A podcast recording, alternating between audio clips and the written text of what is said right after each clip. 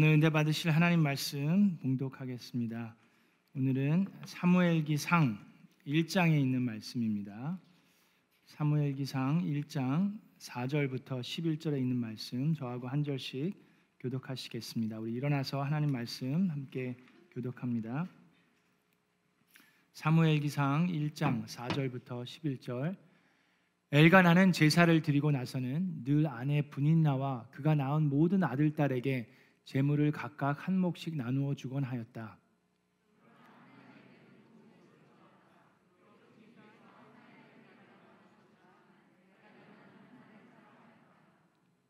주님께서 한나의 태를 닫아 놓으셨으므로 그의 적수인 분인나는 한나를 괴롭히고 업신 여겼다.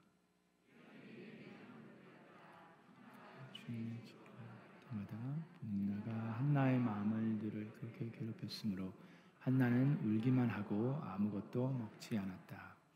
그럴 때마다 남편 엘가나가 한나를 위로하였다. 여보 왜 울기만 하오? 왜 먹지 않으려 하오? 왜 늘 그렇게 슬퍼만 하는 거요? 당신이 열 아들을 두었다고 해도 내가 당신에게 하는 만큼 하겠소. 그는 엘가나 일행이 실로에 있는 주님의 집에서 음식을 먹고 마신 뒤에 한나가 일어나서 자리를 떴다. 그때 제사장 엘리는 주님의 성전 문설주 곁에 있는 의자에 앉아 있었다. 한나는 괴로운 마음으로 주님께 나아가 흐느껴 울면서 기도하였다. 한나는 서원하며 아뢰었다. 만군의 주님, 주님께서 주님의 종이 이 비천한 모습을 참으로 불쌍히 보시고 저를 기억하셔서 주님의 종을 잊지 않으시고 이 종에게 아들을 하나 허락하여 주시면 저는 그 아이의 한 평생을 주님께 바치고 삭도를 그의 머리에 대지 않도록 하겠습니다. 아멘. 이것은 하나님의 말씀입니다.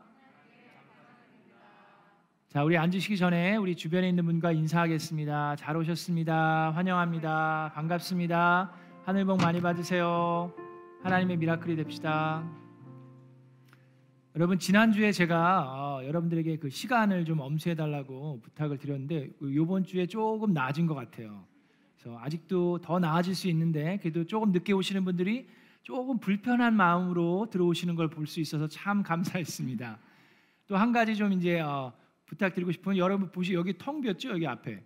그래서 이제 여러분 이렇게 되면 제가 어, 마음이 어떠냐면은 이렇게 가서 이렇게 이제 여러분들한테 여기서 설교를 해야 될 것 같은 그런 마음이 있어요. 그러면 영상으로 보시는 분들은 지금 뭐 하나 막 그럴 건데 그래서 이게 앞으로 나, 아, 다음 주부터는 좀 오셔서 앉으시기 바랍니다. 이렇게 늦게 오시면 앞으로 앉을 수도 있습니다. 그러니까 아예 뒤에 의자를 접어 놓든지. 왜 그러냐면 여러분들하고 소통하면서 말씀을 듣고 그래야 돼요. 저도 그렇고 여러분도 그렇고 그렇기 때문에 멀리 감지 그냥 구경하는 게 아니라 우리는 하나님께 예배를 함께 드리는 예배자입니다. 아멘. 자, 오늘 말씀은 사무엘기상에 있는 말씀인데 자, 우리 오늘부터 사무엘기서로 들어갑니다. 자, 여러분 우리가 이스라엘 백성의 역사를 공부하는 이유는 그 이스라엘 백성을 통해서 하나님께서 오늘날 우리에게 주시고자 하는 메시지가 있기 때문이라고 말씀했습니다. 자, 사사 시대를 지금 겪고 있어요. 사사 시대에는 눈에 보이는 왕이 없었기 때문에 자기들의 멋대로 살았다고 하나님께서 기록하고 있습니다. 근데 이스라엘 백성에게는 왕이 있었죠. 그 왕이 누굽니까? 하나님이셨어요. 근데 눈에 보이지 않기 때문에 그들은 눈에 보이는 왕이 없기 때문에 자기네들 멋대로 살았다라고 얘기를 합니다. 자, 그런 사사 시대에서 이제 왕정 시대로 변화돼 가고 있는 모습을 봅니다. 사무엘기 상하, 열왕기 상하, 역대 상하는 바로 이 이스라엘 백성들이 왕을 세우는 모습, 또 그 왕정 시대에 이스라엘 백성들의 모습이 어떻게 변해 가는지를 묘사하고 있습니다. 자, 1절에 보면 사무엘의 족보가 나오는데 이 왕을 세우기 위해서는 기름 부음을 받아야 돼요, 왕들이. 하나님께서 세우신 하나님의 왕을 뽑으라고 하나님께서 모세를 통해서 이미 얘기를 해 주셨습니다. 어, 민수기에 보면은 하나님께서 이스라엘 백성들이 약속의 땅에 들어가기 훨씬 이전에 모세를 통해서 경고를 하세요. 너희가 약속의 땅에 들어가면 혹시라도 이 가나안 백성들을 보면서 왕을 세우기 원할 때가 있을 터인데 그런 마음이 들더라도 그런 마음이 들면은 하나님이 세우신 왕을 정하라고 그랬고 그 왕들은 아내를 많이 두지 말라고 하나님께서 모세를 통해서 경고하신 말씀이 있습니다. 자, 그래서 이 왕을 세우기 위해서는 제사장이 필요해요. 기름 부을 수 있는 하나님의 제사장이 필요한데 그 제사장이 바로 사무엘입니다. 사무엘은 이 사사 시대의 마지막 사사이면서 제사장 역할을 해서 왕을 세우는 아주 어, 중요한 역할을 감당하게 됩니다. 1절부터 보면 이 사무엘의 족보가 나옵니다. 그런데 이 표준 세번역에는 사무엘의 조상이 에브라임 지파에 속한 수세 아들 엘가나라고 얘기를 하는데 이 엘가나는 이 에브라임 어, 지파에 속한 것이 아니라 레위 지파의 사람입니다. 그래서 어떻게 알 수 있습니까? 그 말씀을 통해서 알 수 있습니다. 역대상 6장에 어, 보면 이 엘가나의 족보, 사무엘의 족보가 더 자세하게 나오는데 거기에 보면 이 사무엘은 레위 지파에 속해 있는 엘가나가 레위 지파에 속해 있다라는 것을 우리는 알 수 있습니다. 여러분 왜 레위 지파에 속해 있었을까요? 사무엘이 제사장이 될 수 있는 유일한 방법은 레위 제사장 그 레위 지파에 속해 있을 때만 가능한 거예요. 그리고 여기서 그러면 왜 에브라임 지파에 속해 있다고 얘기합니까? 왜 이게 중요합니까? 자, 그 당시에 이스라엘 백성들이 가나안 땅에 들어가서 다 땅을 분배받았죠. 근데 레위 지파만 땅을 분배받지 않았습니다. 레위 지파들은 다른 지파들과 같이 이렇게 흩어져서 살면서 제사장의 직분을 감당해야 됐어요. 그래서 그들은 땅에 땅을 분배받지 않았습니다. 그래서 이 엘가나 또한 이 에브라임 지파와 함께 살면서 그 사람들과 함께 살았다는 얘기를 지금 사무엘기상에서 하고 있어요. 자, 그런데 이 말씀을 보니까 거기에 1년에 한 번씩 예배를 드리러 왔다라고 얘기를 하고 2절에 보니까 엘가나에 대해서 뭐라고 얘기합니까? 아내가 몇 명이라고 얘기를 해요? 두 명이라고 얘기합니다. 자, 이 모습들을 우리가 사무엘기상 첫반에, 첫, 초반에 보면서 그걸 아는 게 왜 중요합니까? 이 모습을 통해서 우리가 알 수 있는 것은 그 당시에 레위 지파 사람들, 제사장들의 삶 가운데도 세상과 타협하고 타락한 모습이 있다라는 것을 우리에게 알려주고 있습니다. 자, 1년에 한 번씩 예배를 드리러 와요. 거의 뭐 종교 생활을 아까 우리 간증처럼 취미 생활처럼 하고 있는 모습을 보게 됩니다. 그 당시에는 지금처럼 교회가 여기저기 이렇게 곳곳에 있는 게 아니었기 때문에 성전에 오는 것이 이렇게 쉽지는 않았습니다. 그럼에도 불구하고 제사장인 직분을 가지고 있으면서 1년에 한 번밖에 오지 않는 엘가나의 모습을 볼 수가 있어요. 어떤 사람들은 엘가나가 아주 믿음이 대단한 사람이라고 얘기하는데 저는 말씀을 보면서 그렇지 않다라고 생각합니다.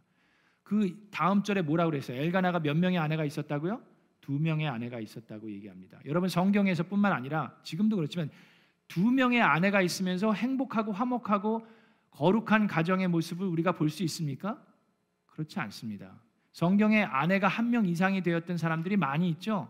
뭐 다윗, 솔로몬 왕들뿐만 아니라 뭐 아브라함, 이삭 등 여러 사람들이 있었습니다. 근데 하나같이 아내가 한 명 이상 있었을 때 어땠습니까? 시기와 질투심이 폭발하고 거기엔 분쟁과 싸움이 있었고 상처와 아픔이 있었던 것을 우리는 볼 수 있습니다. 자, 그러면 이 엘가나의 가정을 들여다보도록 하겠습니다. 자, 2절에 보니까 엘가나에게는 두 아내가 있었는데 한 아내의 이름은 한나요. 또 한 아내의 이름은 분인나였다라고 얘기합니다. 그러면은 누가 본처입니까? 한나죠. 예? 한 아내의 이름이 한나고 그 다음에 첩이 분인나예요. 그런데 그 다음에 바로 얘기하면서 분인나에게는 자녀들이 있었지만 한나에게는 자녀가 하나도 없었다라고 얘기합니다. 자, 이름의 순서가 지금 어떻게 됐어요? 바뀌었어요. 이게 아무것도 아닌 것 같은데 이건 큰 의미를 가지고 있습니다. 여러분, 성경에서 이름의 순서가 바뀌는 건 아주 중요한 의미가 있습니다. 여기서 한나는 자녀가 없었고 분인나는 자녀들이 있었다라고 얘기해도 되는데 그렇게 얘기하지 않고 분인나를 먼저 앞에 뒀어요. 그 얘기는 뭐예요?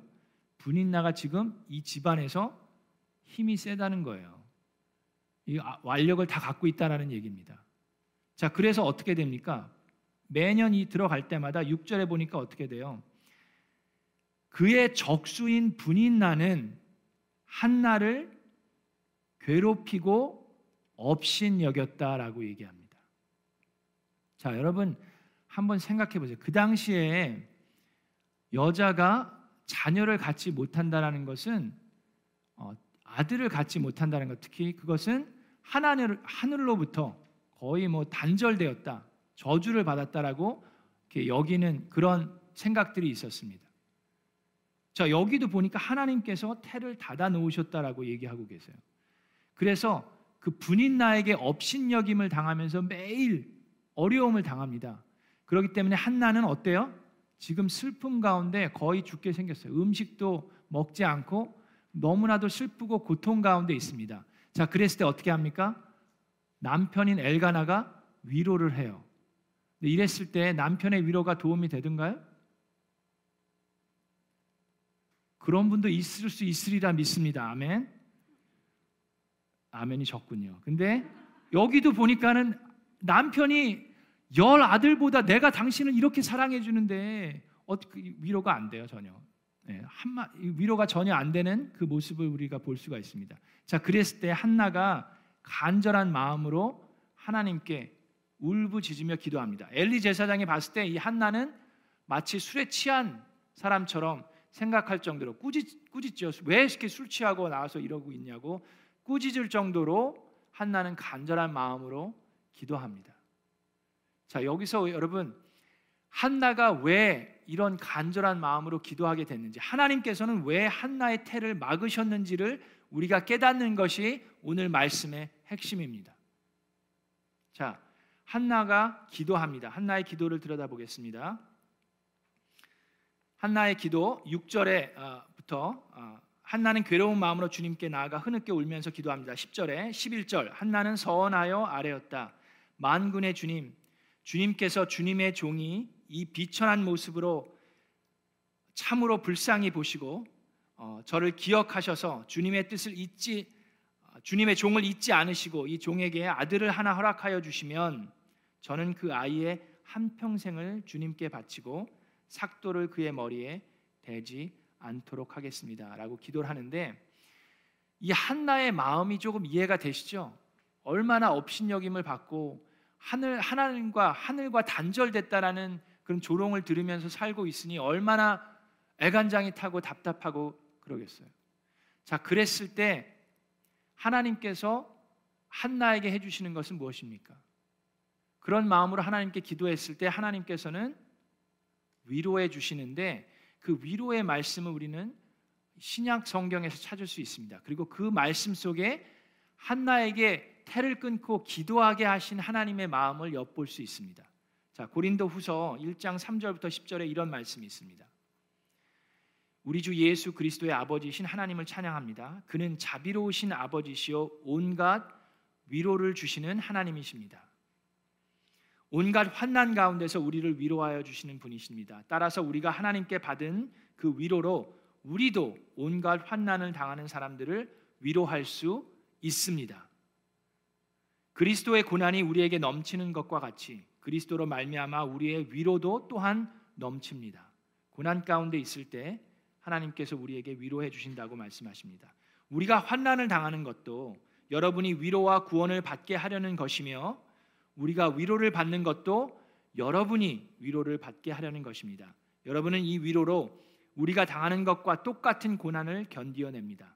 자, 우리가 여러분에게 거는 희망은 든든합니다.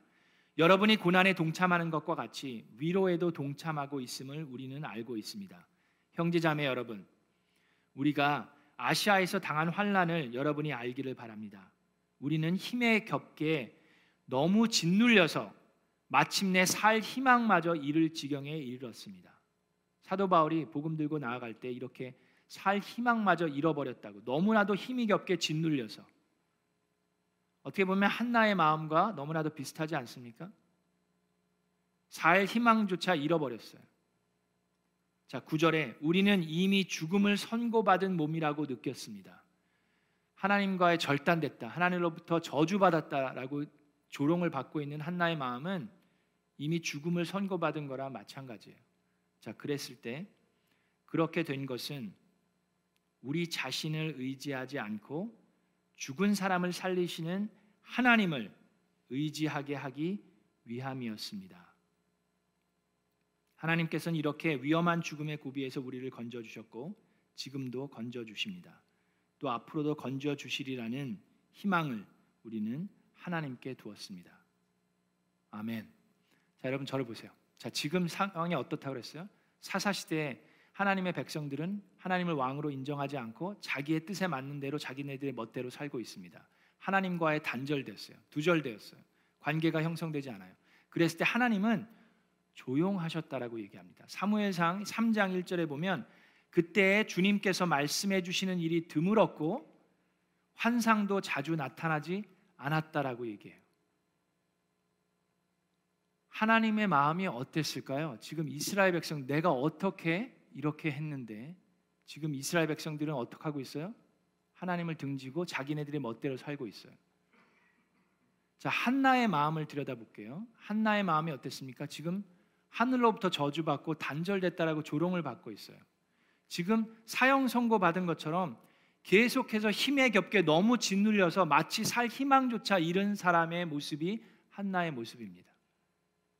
자, 그런 모습을 가지고 한나가 하나님께 간절한 마음으로 외치며 기도하고 있습니다.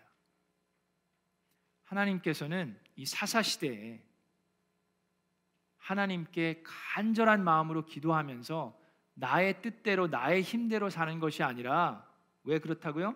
하나님을 의지하게 하기 위함이라고 말씀하고 계세요. 이 사사 시대에도 그렇습니다.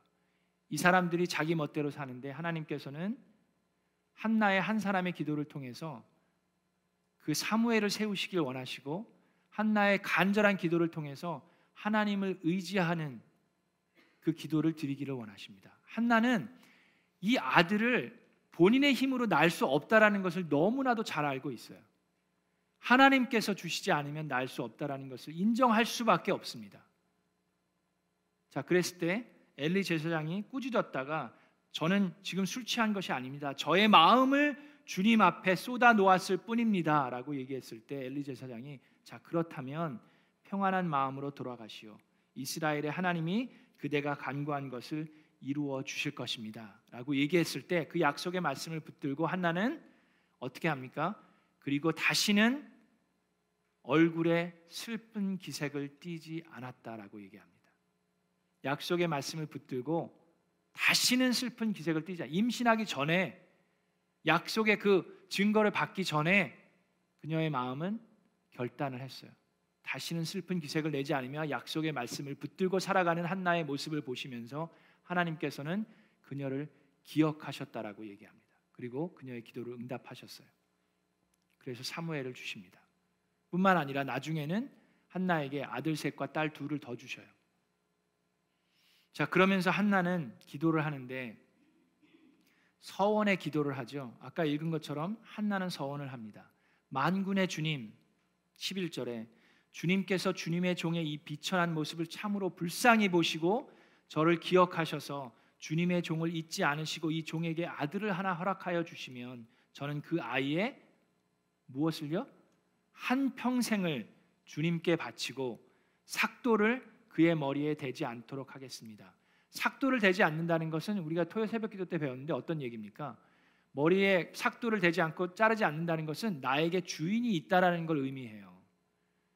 사무엘에게는 그 평생 본인이 주인이 아니라 하나님이 주인임을 인정하고 살아가게 만들겠다라는 얘기입니다. 자, 그리고 한 평생을 주님께 바친다 그랬는데 여러분 레위 지파에 속해 있는 제사장들은 25년 정도만 회막에서 일하면 됩니다. 성경에 나와 있어요. 민수기 8장에 어, 보면 24절 25절에 레위 사람에게는 다음과 같은 법이 적용된다라고 얘기합니다. 25살이 되는 남자는 회막에 들어와서 맡은 일을 하기 시작한다. 50살부터는 회막 일을 하지 않는다라고 돼 있어요. 그래서 25년만 일을 하면 되는데 지금 한나는 사무엘을 언제 어떻게 바쳐요? 한 평생 젖을 떼면서부터 죽을 때까지 온 평생을 하나님께 드리겠다라고 약속을 하고 그 약속을 기억하고 실천해 나갑니다. 그리고 매년 1년에 한 번씩 와요. 자, 여러분, 이 말씀을 통해서 우리가 배워야 하는 것이 있습니다. 이 족보부터 시작하면서 하나님께서는 이 이스라엘 백성의 이 제사장들조차도 타락해 있는 모습을 우리에게 보여주십니다. 엘리 제사장의 두 아들도 1장에 등장을 해요. 근데 다음 주에 그 사람들에 대해서 배우겠지만 그들은 악한 제사장들이었습니다. 하나님 앞에 죄를 범하는 것을 아무렇지 않게 생각하는 사람이었어요. 지금 이스라엘 백성들은 세상과 타협한 정도가 아니라 하나님께 예배드리는 것도 마치 종교 생활하는 것처럼 너무나도 타협돼 있고 죄 가운데 있는 것이 당연해져 있는 그런 사회의 모습을 하나님께서 보여주고 계시고 그랬을 때 하나님께서는 조용히 계시면서 한나 같은 사람들로 하여금 기도하기를 원하십니다. 여러분 근데 오늘도 지금 바로 이 시대의 이 모습이 오늘날 그대로 있습니다. 여기 엘가나가 아내가 둘이라고 그랬죠. 지금도 아내가 둘인 것이 거의 보편화돼 가고 있습니다. 그게 무슨 얘기입니까? 아내가 둘이라니. 자, 여러분 아이들이 보는 영화나 미디어 같은 걸 보시면요. 엄마가 둘이에요. 그리고 아이를 입양하든지 아니면 소로겟으로 낳든지 해서 그 아이를 양육하는 것이 보편화돼 가고 있습니다. 영화나 미디어뿐만 아니라 우리 아이들이 다니는 학교에도 그렇게 돼 가고 있어요. 지금 엘가나는 1년에 한 번씩 예배를 드리는데 1년에 한두 번씩 예배를 드리는 크리스천들이 너무 보편화돼 가고 있습니다. 부활주일이든 뭐 크리스마스든 지금 우리가 살고 있는 이 시대의 모습이 바로 이 사사 시대 이 사무엘기상에 나와 있는 시대와 너무나도 비슷한 부분들이 있습니다. 자, 그러면 하나님께서는 이스라엘 백성들에게 들리는 그 구름 기둥, 불 기둥으로 지금도 보여주시지 않으셔요. 그죠? 그렇게 좀 해주셨으면 좋겠 만나를 내리셨으면 좋겠는데 하나님은 조용히 계십니다. 자, 그때 그럼 하나님의 마음은 무엇입니까? 하나님이 원하시는 것은 무엇입니까? 하나님은 그럼에도 불구하고 한나라는 한 여인을 통해서 간절한 마음으로 금식하며 하나님 전에 나와서 기도하기를 원하셨습니다. 한나의 기도가 있었기 때문에 여러분 하나님께서 그녀의 태를 막지 않으셨으면 고난과 역경이 없었으면 한나는 그렇게 간절한 마음으로 하나님께 나와서 기도하지 않았을 겁니다.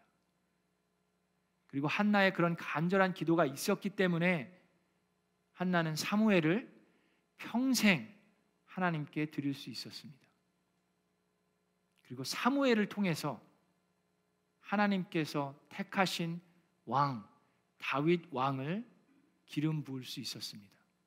그리고 그 다윗 왕을 통해서 우리의 구원자 예수 그리스도가 이 땅에 오실 수 있었습니다.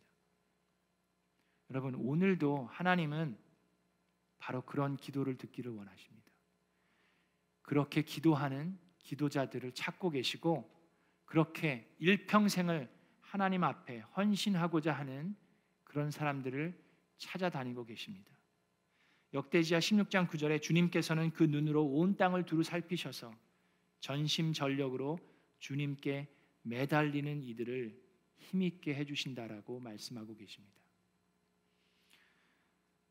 여러분 오늘 말씀을 보면서 저 여러분 앞으로 이 미라클랜드 교회에서 한나의 기도 같은 기도 소리가 들리기를 원합니다. 미라클랜드 교회에서 일평생을 하나님께 헌신하는 하나님의 사람들이 일으켜 세워지기를 간절히 기도합니다.